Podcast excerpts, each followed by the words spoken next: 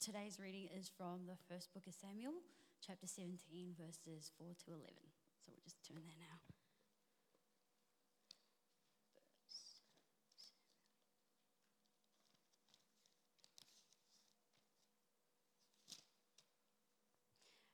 First Samuel chapter 17, verses 4 to 11. A champion named Goliath, who was from Gath, came out of the Philistine camp. His height was six cubits and a span. He had a bronze helmet on his head and wore a coat of scale armor of bronze weighing 5,000 shekels. On his legs, he wore bronze greaves, and a bronze javelin was slung on his back. His spear shaft was like a weaver's rod, and its iron point weighed 600 shekels. His shield bearer went ahead of him. Goliath stood and shouted to the ranks of Israel Why do you come out and line up for battle? Am I not a Philistine, and are you not servants of Saul? Choose a man and let him come down to me. If he is able to fight and kill me, we will become your subjects. But if I overcome him and kill him, you will become our subjects and serve us. Then the Philistines said, This day I defy the armies of Israel. Give me a man and let us fight each other. On hearing the Philistines' words, Saul and all the Israelites were dismayed and terrified.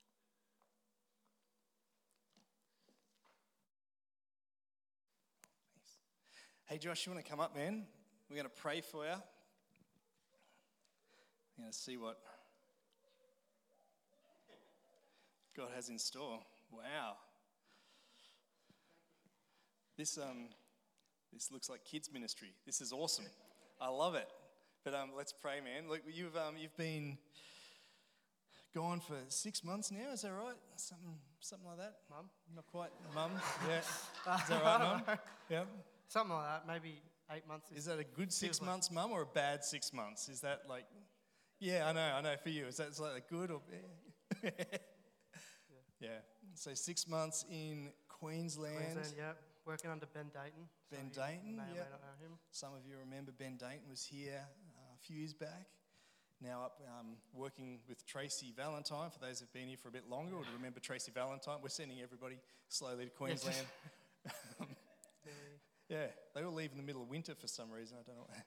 But um, so what, tell us about what are you doing up in Queensland? What are you doing with? with so pretty much, I'm a youth intern under Ben. I was studying. Um, what was I studying? My diploma of the of my diploma of theology. And um, so, pretty much, I studied online, but I did my practice at the church. So, I was involved in the youth, I was helping run nights, I was just being a part of the church, pretty much. Yeah, so how many youth would be at this little church in? Little church, it's not a little church, it's a pretty big church. Um, Miranda, how many would they have, that have about? Yeah. 150 kids, yeah. I personally um, helped taught and like mentor the year. Um, well, I started off with the year sevens, and then I went yeah, to the year eights. Cool. Yeah. So, um, so Gateway Baptist is a multi-campus church. Yeah, multi-campus. They have about That's... five campuses now. When and as I moved up there, they actually just opened up their campus in the city, and that was pretty cool and pretty exciting. Being able to have a campus in the like dense population of the city, having people just walk in from the streets. Yeah, it's cool. It's one of the largest Baptist churches in the country. Yeah, it is. It's, it's pretty fancy. It's pretty cool. Pretty cool. So you're up there uh, learning and, and running stuff with youth. And, yeah. and look, we really believe in you, man. We, we love that you know, you're up there learning and getting skilled up and trained up and, and that sort of stuff, which is great. So really looking forward to what God is, has to say to us. Uh, through the message tonight. We're just going to pray for you and then we'll um, let you speak.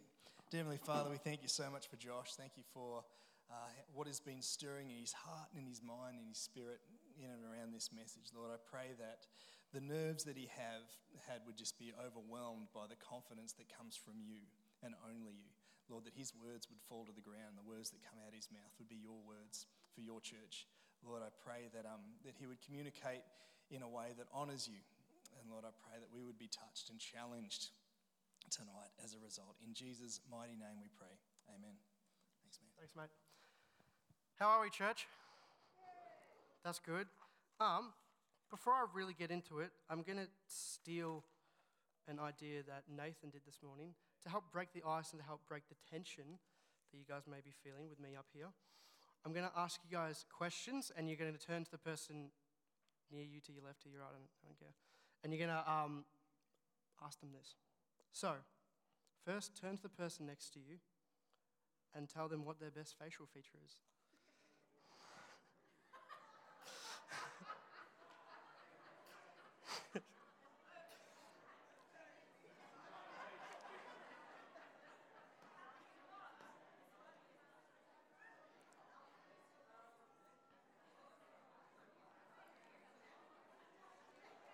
Is my, Awesome. Uh, we'll, we'll bring it back in. I'll ask the next question. All right. A bit more of a simple one. Turn to the other person, if there is another person, and ask them what their favorite food is.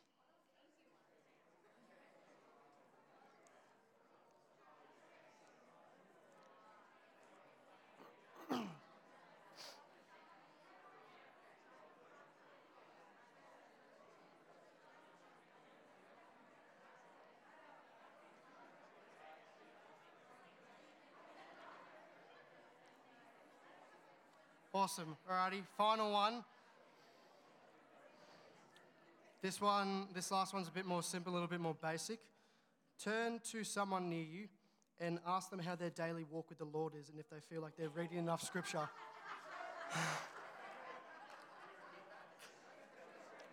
ask them how their daily walk with the Lord is and if they feel they're reading enough scripture. It's a pretty simple one.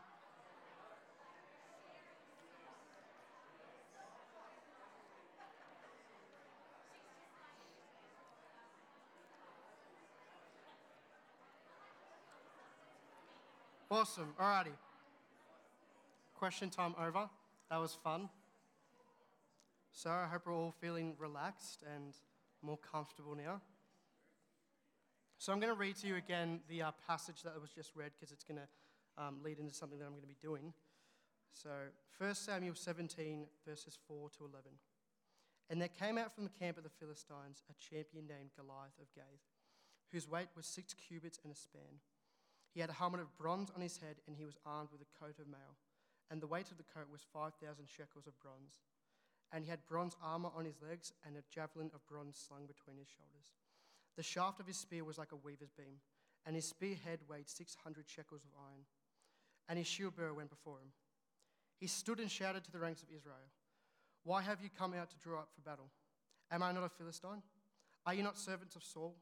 Choose a man for yourselves and let him come down to me. If he is able to fight with me and kill me, then we will be your servants. But if I prevail against him and kill him, then you shall be our servants and serve us. And the Philistine said, I defy the ranks of Israel this day. Give me a man that we may fight together. When all of Israel heard these words, when Saul and all of Israel heard these words of the Philistine, they were dismayed and greatly afraid.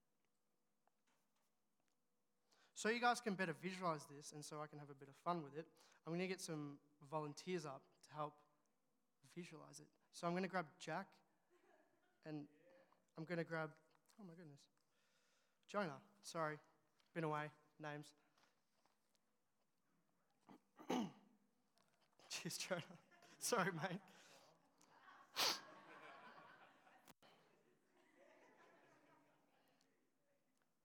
Sorry for forgetting. this is Jack Hicks. As you can tell, he's quite tall. How tall are you, Jack? Uh, about six, six two and a half, six three, something like that. Yeah, sweet. Um, that equates to what was it? 1.9 meters. I think it's 1.9 meters. Yeah. Awesome. Well. Oh, that that part's not, that part's not important, but uh, um, so he's only 1.9 meters, and he's a bit of a giant compared to someone like me or compared to someone like Jonah. But he isn't tall enough to be Goliath because Goliath was three meters tall.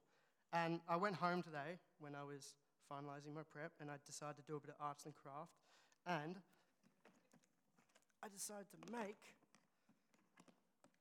if that can, there we go. Decided to make this. So, this is so, again, so we can better represent Goliath.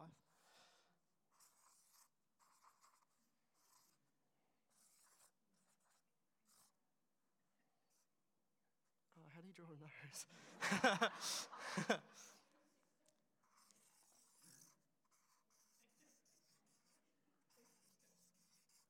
right, so this is roughly, so he's 1.9 meters, as we said, and this is about a meter and a bit.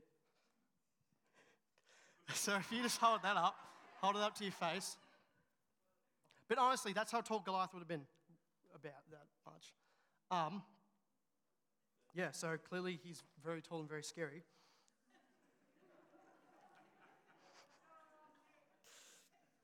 And I would have loved to have brought some armor as well, but I don't have armor. Who has armor? So, but I was going through 12 year old Josh's cupboard, toy cupboard, the other day, and I found all of this. So, what this box is, this is 12 year old Josh's body armor. So I thought, yeah, if anyone ever wants to fight me, this is 12 year old me, I'll just be able to chuck this on and I'll be able to fight them. So it's just made up of like soccer shin pads and stuff. So we'll get you to chuck on some of this to represent the armor. That's just, yeah. just put on your arms.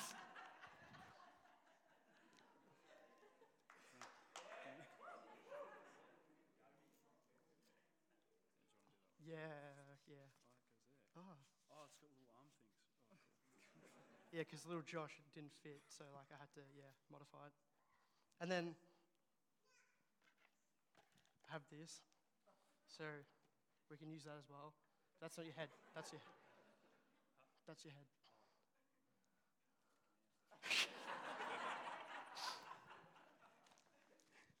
yeah. We have we have Goliath. and he's, yeah, so Jack's going to be my Goliath. And then we have Jonah. Jonah's going to be my David. So, seven months ago, when I was here, before I moved away, Jonah was a lot smaller. he was probably about this tall. and he was really cute, but now he's this tall and not as cute. But he's, yeah, he's going to be my David. And I don't have a sling because those are illegal. But I do have a Nerf gun. And that's going to be our sling. So there we have David and David and Goliath. Good Jack. So yeah, David and Goliath. That filled in some time. Alrighty. So, a bit of info about Goliath. The armor that he had on his torso, his upper body, weighed around 55 kilograms. That's not including the armor that was on his legs, arms, and shoulders, because we, we don't have numbers for that. The shaft of the spear was like a weaver's beam, and the spearhead was six kilograms. He carried all of this, so he was obviously a very big dude. Now, a bit of backstory about David. He was the youngest of eight brothers. He's around 12 to 15 years old, and he was also chosen to, by God to eventually become the king of Israel. He was a shepherd and tended to his sheep and fought off lions and bears with his Nerf gun.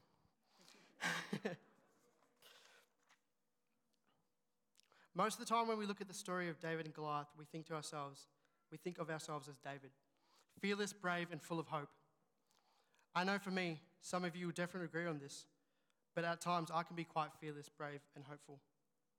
I know that was definitely the case when I went for my license, which I failed twice. Looking into how fearless and brave David is, we read in verse 31 to 37. When the words of David were spoken, they repeated them before Saul, and he sent for him. And David said to Saul, Let no man's heart fail because of him. Your servant and go, will go and fight with this Philistine. And Saul said to David, You are not able to go against this Philistine to fight with him, for you are but a youth, and he has been a man, man of war from his youth. But David said to Saul, Your servant used to keep sheep for his father. And when there came a lion or a bear and took a lamb from the flock, I went after him and struck him and delivered it out of his mouth. And if he arose against me, I caught him by his beard and struck him and killed him. Your servant has struck down both lions and bears, and this uncircumcised Philistine shall be like one of them. For he has defied the armies of the living God. And David said, The Lord who delivered me from the paw of the lion and from the paw of the bear will deliver me from the hand of this Philistine. And Saul said to David, Go, and the Lord be with you. So we can see how confident David is in this section. But unlike me, when I went for my license, he isn't just confident in his own abilities, he was confident and hopeful in God's as well.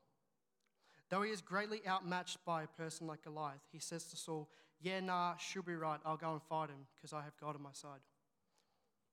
David in this story is such a good example of how we should be when we're feeling overpowered. He puts his hope in God. That's why I question you. Are you finding your hope in God?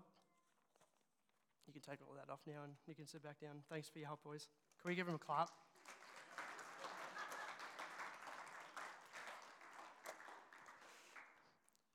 Cheers.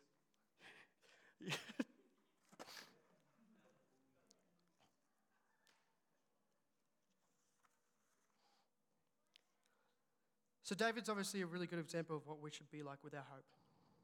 But a lot of the time, we're not like David. A lot of the time, we're like the Israelites. In verse 10 and 11 of that passage, it reads And the Philistines said, I defy the ranks of Israel this day. Give me a man that we may fight together. When Saul and all Israel heard these words of the Philistine, they were, great, they were dismayed and greatly afraid. Similar in verse 24, it says, All the men of Israel, when they saw the man, fled from him and were much afraid. Fled from him and were much afraid. It was actually Saul's job as king to accept the challenge that Goliath gave. But he was terrified of Goliath. Who wouldn't be? He thought Goliath would just pick him up, chew him up, and spit him back out. And without a doubt, that's what would have happened if he'd gone out there. When we're facing something, when we're facing a challenge, we tend to do one of two things. We find our hope in ourselves or in something else other than God, or we lose all hope completely. For me, it was I was too confident in my abilities to drive a car. I hadn't put in the time or the practice. I put my hope in myself and that I could get lucky and pass. For the Israelites, it was number two. When Goliath walked onto the field, they were terrified and lost all hope. Are you finding your hope in God? Or are you doing one of these?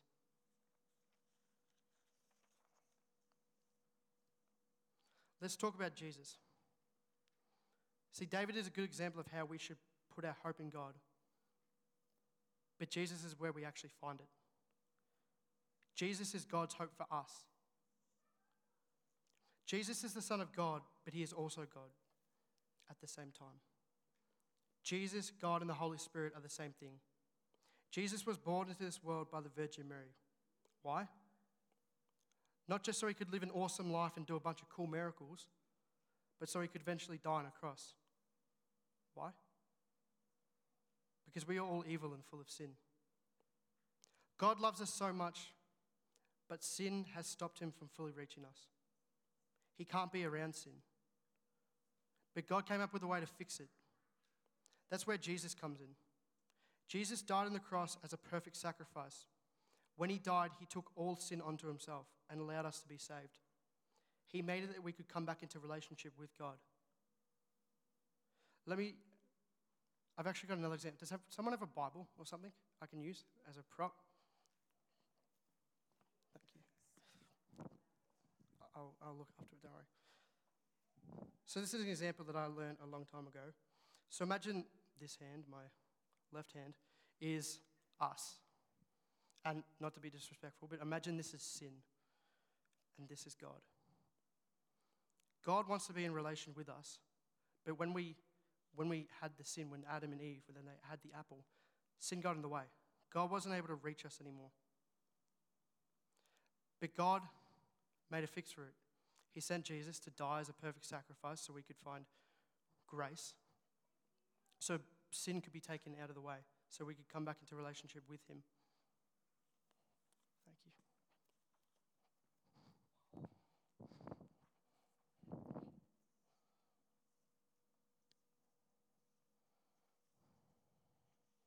So it's because of Jesus we're able to be free of sin and that we have hope.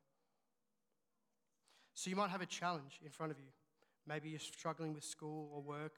Maybe you're struggling with addiction, porn, drugs, people, TV, or maybe you're sad feeling unloved, or dealing with grief, depression, anxiety, whatever it is.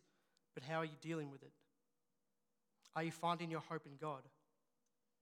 Maybe you're trying to deal with things in your own strength, or maybe you're being completely overpowered. But that would never work. If that's you, I encourage you, find your hope in God. And if you need help with that, after the service, people like Tim and the elders will be at the front. You can ask for prayer. You can look into scripture. You can pray. I'll grab the band up. It's been pretty short and sweet, but.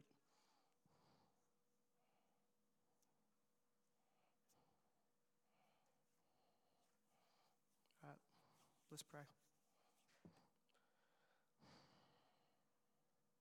Heavenly Father, thank you for giving me the opportunity to come here and preach. I pray for the people in this room that the message that you want me to preach is being given to them, that they can hear it with their ears. And that people that are going through things, whether they're feeling overpowered, that they find their hope in you. Or maybe they're trying to do things their way. Maybe they're trying to power through it. Nah, should be right. Let- Let's get it done. That's not right. We need you, Lord. We need to find our hope in you. And I pray for any silent intentions that might be on people's hearts, things that aren't necessarily said out loud or prayed for, but you know they're there, Lord. You know their struggles. I pray that you can just be in that and around that, Lord. Amen.